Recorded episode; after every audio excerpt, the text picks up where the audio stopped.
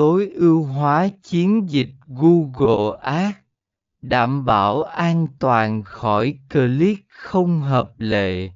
Phần hai: Khách hàng tiềm năng và tăng cường nhận thức thương hiệu.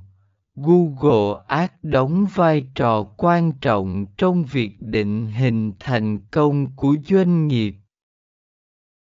Tuy nhiên, trong thế giới số hóa, mối quan tâm lớn nhất không chỉ là về việc thu hút click, mà còn là về việc đảm bảo rằng mỗi click đều có giá trị và lành mạnh.